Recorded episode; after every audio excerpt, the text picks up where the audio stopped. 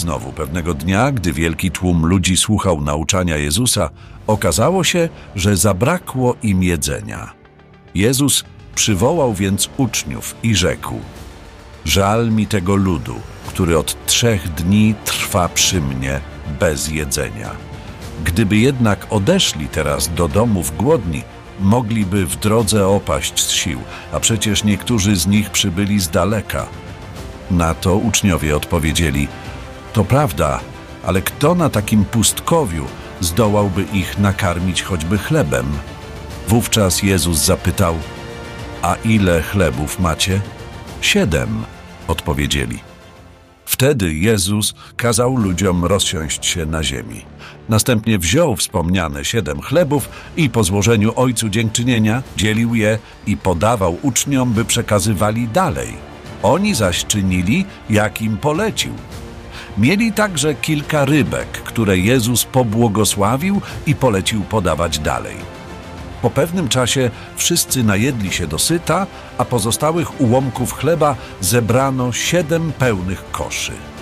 Było zaś tam około czterech tysięcy mężczyzn. Dopiero wtedy Jezus nakazał tłumom rozejść się do domów. Chwilę później sam wsiadł do łodzi z uczniami i popłynęli w okolice Dalmanuty.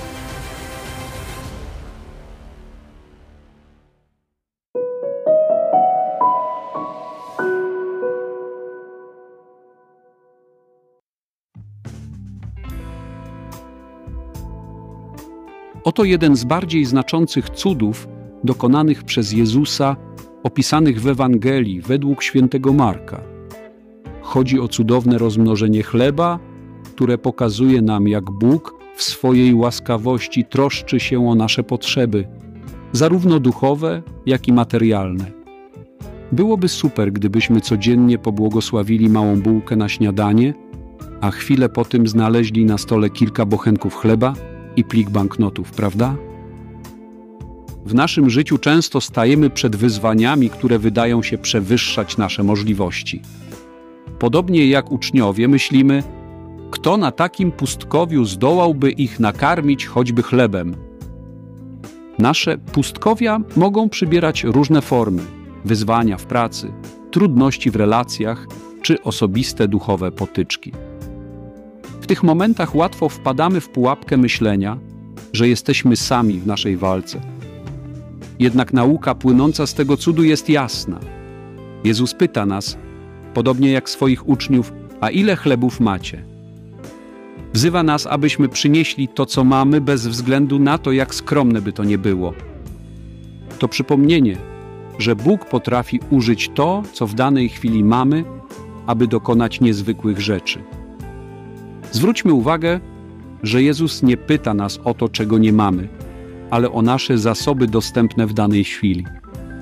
Przypomnijmy sobie słowa z czwartego rozdziału listu do Filipian. Wszystko mogę w tym, który mnie umacnia. Nie chodzi tu o to, że mamy być superbohaterami, ale o to, że w naszej słabości Jego moc nas doskonali. W kontekście dzisiejszych czasów, gdzie wiele osób doświadcza samotności, niepewności i lęku, te słowa mają szczególnie głęboki rezonans. Podobnie jak podczas cudu rozmnożenia chleba, gdzie Jezus z troską rozpoznał widmo głodu i podjął działanie, tak i my, będąc Jego uczniami, jesteśmy wezwani do zauważania potrzeb wokół nas. Nie chodzi tylko o fizyczne nakarmienie, ale także o duchowe i emocjonalne wsparcie dla tych, którzy są wokół nas. Zastanówmy się nad słowami z 25 rozdziału Ewangelii według świętego Mateusza, gdzie Jezus mówi: Cokolwiek uczyniliście jednemu z tych braci moich najmniejszych, mnieście uczynili. W świecie pogubionych priorytetów, kiedy tak łatwo jest przeoczyć najmniejszych, to potężne przypomnienie, że w służeniu innym służymy Chrystusowi. Cud rozmnożenia chleba jest przypomnieniem o obfitości Bożej łaski. Z siedmiu chlebów i kilku rybek Jezus nakarmił tłumy, a jeszcze pozostało siedem pełnych koszy ułomków. W naszym życiu, nawet gdy wydaje się, że mamy niewiele, Bóg jest w stanie przemienić nasze skromne ofiarowania w coś, co przekracza nasze najśmielsze oczekiwania. Bo bardzo często Bóg w naszym życiu rozmnaża naszą bagietkę w cały kosz pieczywa, ale bywa, że nasz wzrok zwrócony jest wtedy w innym kierunku i po prostu tego nie widzimy. W życiu często koncentrujemy się na tym, czego nam brakuje. Skupiamy się na naszych niedostatkach, ograniczeniach, na tym, czego nie możemy zrobić. Jednak w cudownym rozmnożeniu chleba Jezus pokazuje nam inną drogę. Nie pyta uczniów o to, czego im brakuje, ale o to, co mają. A ile chlebów macie? To pytanie jest kluczowe. Wzywa nas, abyśmy spojrzeli na nasze zasoby, talenty i wiarę z zupełnie nowej perspektywy.